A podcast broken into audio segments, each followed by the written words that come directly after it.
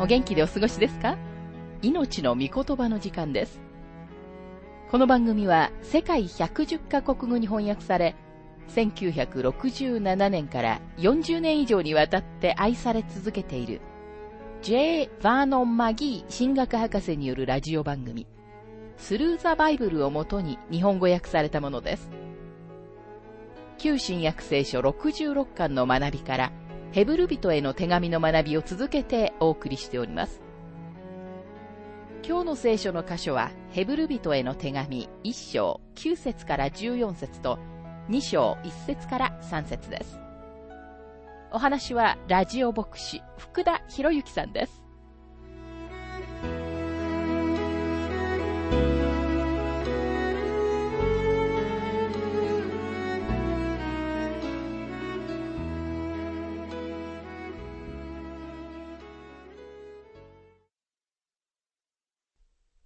ヘブル人への手紙一章の学びをしていますが、一章の九節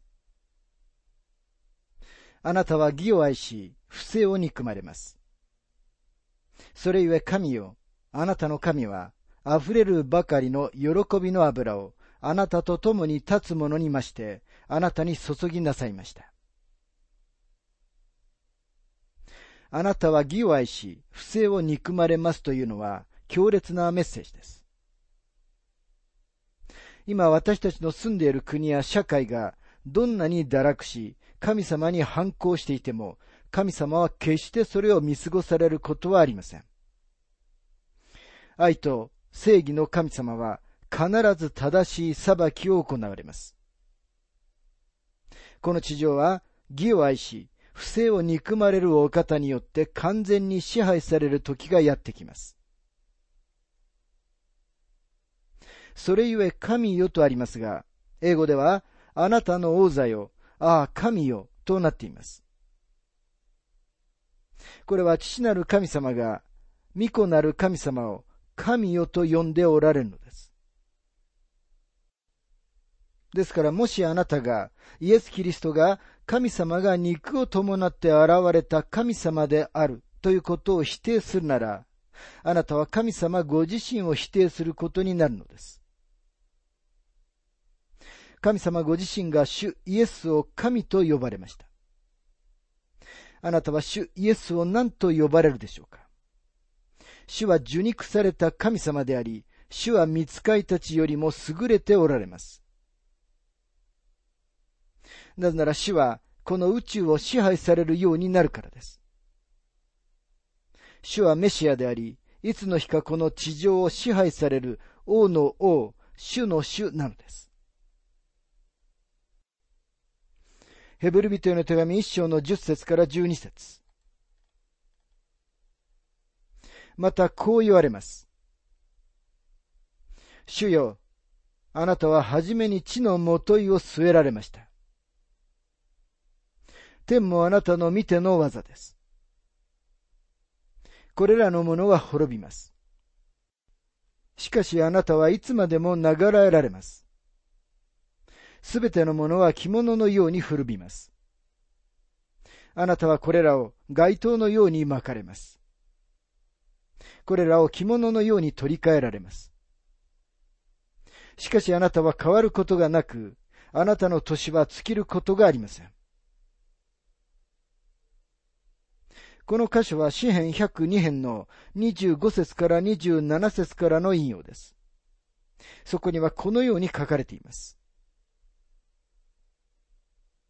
あなたは遥か以前に地のもといを据えられました。天もあなたの見ての技です。これらのものは滅びるでしょう。しかしあなたは流らえられます。すべてのものは衣のように擦り切れます。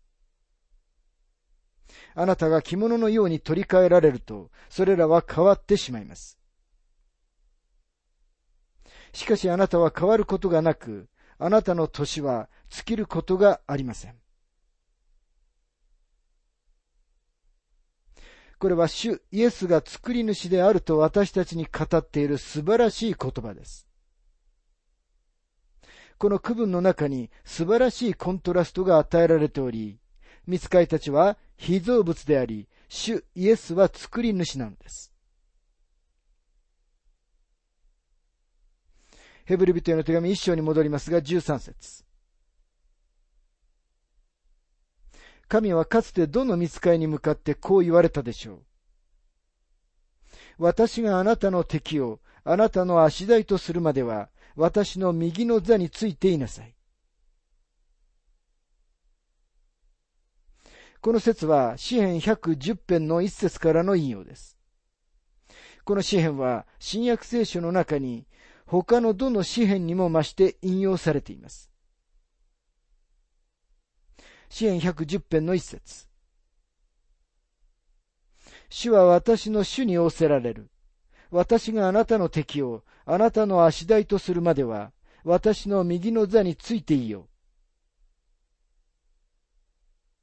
詩篇はキリストが神様であることを教えています。詩篇の中には福音書の中よりももっと完全なキリストの姿があるのです。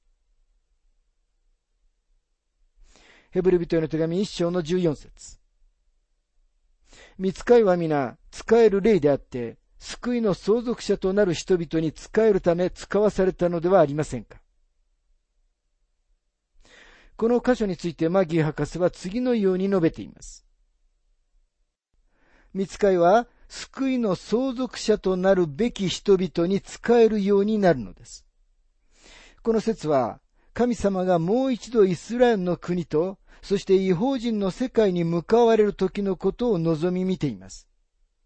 それは教会がこの地上から取り去られた後のことなのです。見つかいたちがたった今、もう救いの相続者である人たちに仕えると書かれているのではありません。ご覧のように神様はご自分のご計画に従って動いておられ、神様がなさること一つ一つに目的があるのです。聖書ははっきりと述べています。キリストは巫女であり、見つかいたちはしもべです。またキリストは王であり、見つかいたちは家臣です。そしてキリストは創造主であり、見つかいたちは被造物です。キリストは今この時、ご自分の敵たちが足台にされるまで待っておられます。父なる神様は、見つかいにはそのような約束をなさったことは決してありません。しかしいつの日か、ご自分の御子がすべてのものを支配すると言われます。この素晴らしい箇所は、私たちの目の前に、主イエス・キリストが神であられることを示し、また、主イエス・キリストを褒めたたえています。確かに、主は、見つかいたちよりも優れて高いお方なのです。さて一章で主イエス・キリストを褒めたたえた後、二章ではキリストの人としての屈辱が述べられています。主は私たちと同じ肉体を取られ、人となられました。そして主が人となられたとき、主は見つかいよりも低いものになられたのです。主は処女マリアの体の中で人として形作られ、人間の形を取られました。ですからキリストは私たちに神様を明らかにするお方であり、また人間の代表でもあるのです。ヘブル人への手紙の中に二つのことを見ていきます。一つは人間に神様を明らかにされること。そして二つ目は、主は神様の見舞いに人間を代表されることです。あなたには天にあなたの代表者がおられるのです。天であなたを代表してくれる誰かがいるのです。国の代表者や政治家たちはあなたの完全な代表者になることはありえません。彼らは必ず大衆におもねり、正義や真実を曲げてしまうからです。全知全能の神様の見前に、確かに私たちを完全に代表してくださる代表者を持つのは、なんと素晴らしいことでしょうか。私たちのために天に誰かがいて、私たちを弁護してくれるということを知るのは良いことです。なぜなら、聖書には、兄弟を告発するものであるサタンが神様に近づき、神様の見前で昼も夜も私たちを告発していると書かれているからです。目次録12章の10節にはこのように書かれています。その時私は天で大きな声がこういうのを聞いた。今や私たちの神の救いと力と国と、また神のキリストの権威が現れた。私たちの兄弟たちの告発者、日夜彼らを私たちの神の見前で訴えている者が投げ落とされたからである。サタンは神様にあなたについてとても悪いことを言います。ですから天にあなたのための弁護者、また代表者がいることは素晴らしいことです。最初に私たちは、キリストが見つかいたちよりも優れたお方であることを見ました。なぜなら主は神様だからです。しかし今私たちは、主が見つかいたちよりも低くなられたことを見ています。私たちはここで人となられ、主の人間性を見ているのです。ヘブルビテの手紙の中には、6つの危険信号が書かれています。これらは、イスラエルの人々への警告です。それらの警告は、彼らが神様がキリストを通して用意してくださった完全な祝福に入れないようなことがないためです。これらの6つの危険信号は読む人たちに警告を与える幹線道路の標識になぞらえることができます。危険信号は次の通りです。押し流されることの危険が2章1節から4節疑いの危険が3章7節から4章の2節。耳が鈍くなる危険が5章の11節から14節。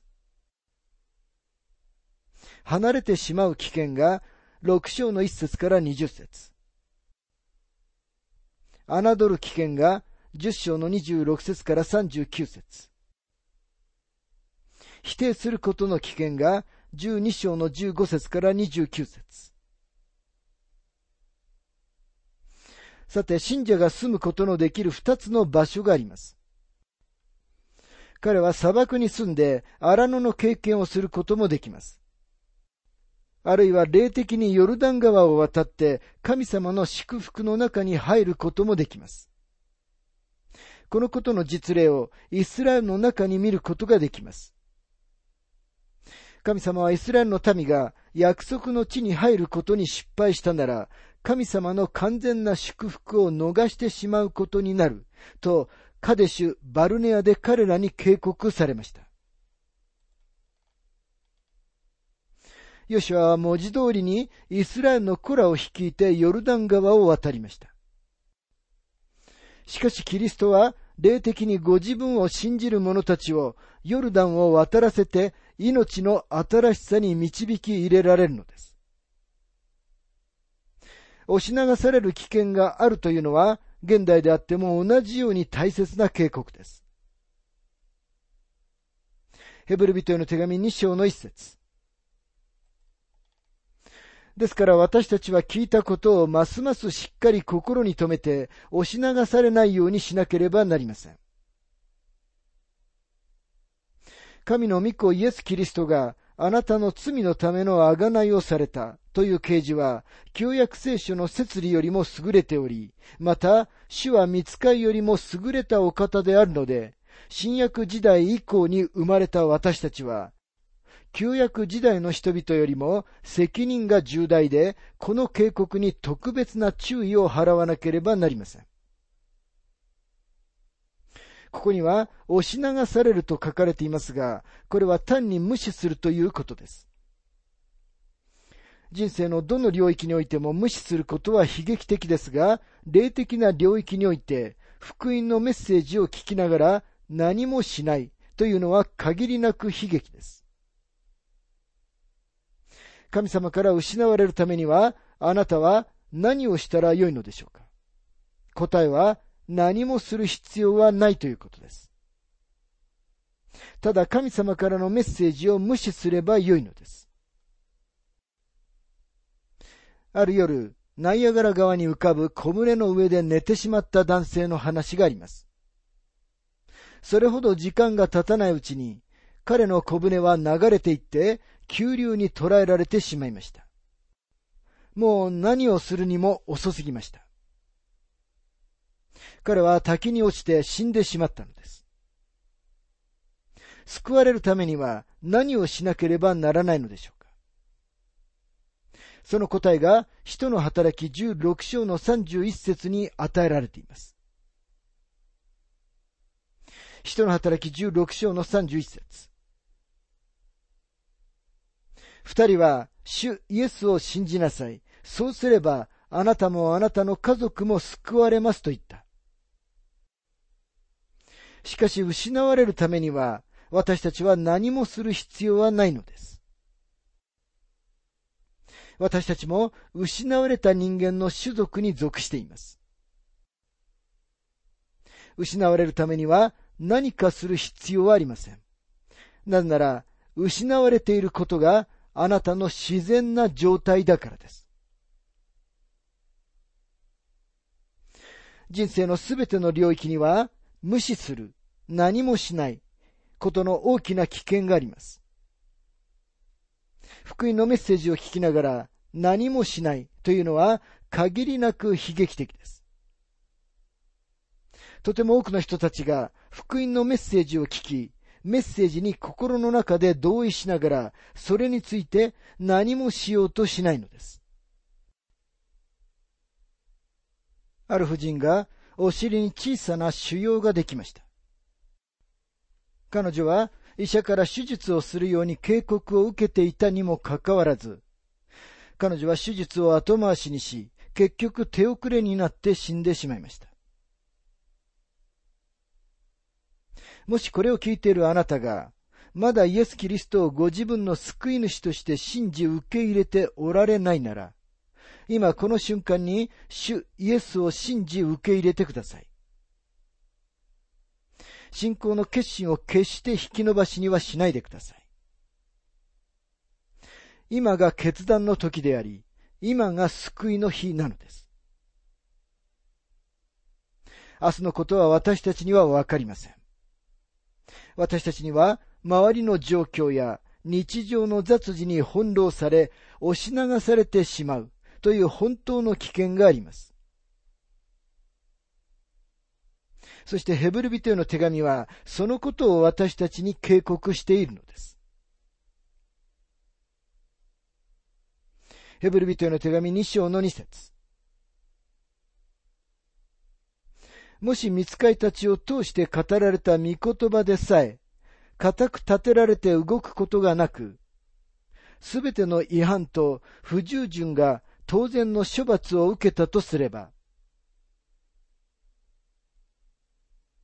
例えば、二人の見つかいが、ソドムが滅ぼされるという宣告を持ってソドムにやってきたとき、ソドムは確かに彼らが言った通りに滅ぼされました。事実どんな時でも、見つかいがメッセージをもたらす時には、その言葉の通りのことが実現するというのは確かです。ですから私たちは、神の言葉である聖書の述べている警告を真剣に受け止めなければならないのです。さて、次の質問に注目してください。ヘブル人への手紙2章の3節私たちがこんなに素晴らしい救いをないがしろにした場合、どうして逃れることができましょう？この救いは最初、主によって語られ、それを聞いた人たちが確かなものとしてこれを私たちに示し、ある偉大な説教者が次のように言いながら説教を始めました。私には質問したいことがあります。私には答えることはできません。あなたにも答えることはできません。それは神様でさえも答えることはおできにならないのです。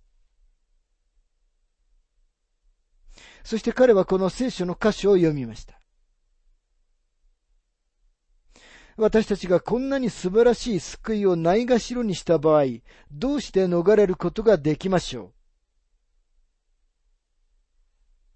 神様は私たちがこんなに素晴らしい救いをないがしろにした場合、どうして逃れることができましょうという質問にはお答えになることができないことをはっきりさせておられます。あなたは神様の裁きと永遠の滅びから逃れる道を知っておられるでしょうか？キリストだけがそこから逃れる唯一の救いの道です。主はヨハネの福音書14章の6節でそう言われました。ヨハネ14章の6節イエスは彼に言われた。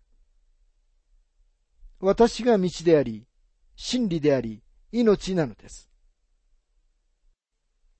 私を通してでなければ、誰一人父の身元に来ることはありません。聖書の中には次のようにも書かれています。信玄16章の25節人の目にはまっすぐに見える道がある。その道の終わりは死の道である。人間には正しいように見える道がたくさんあります。例えばカリフォルニアには多くの道があります。もしあなたが宗教を探しているなら、カリフォルニアであなたの気に入る宗教を見つけることは簡単です。もし気に入ったものが見つからなかったなら、自分で新しく始めることもできます。確かに人の目には正しいと見える道がありますが、その道の終わりは死の道なのです。私たちがこんなに素晴らしい救いをないごしろにした場合、どうして逃れることができるでしょうか？失われるためには何をしたらよいのでしょうか？それは何もしないことです。無視する。何もしないことで、あなたは神様から離れ、失われ、そして霊的に死んでいるのです。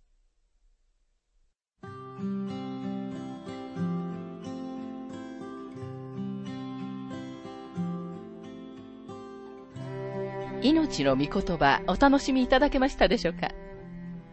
今回はキリストの人間性というテーマでヘブル人への手紙1章9節から14節と2章1節から3節をお届けしました。お話はラジオ牧師福田博之さんでした。なお、番組ではあなたからのご意見、ご感想、また聖書に関するご質問をお待ちしております。お便りの宛先は郵便番号592-8345大阪府堺市浜寺昭和町4-462浜寺聖書協会命の御言葉の係メールアドレスは全部小文字で ttb.hbc.gmail.com または浜寺 at 浜寺バイブル .jp hamadera.bible.jp です。どうぞお気軽にお便りをお寄せください。それでは次回までごきげんよう。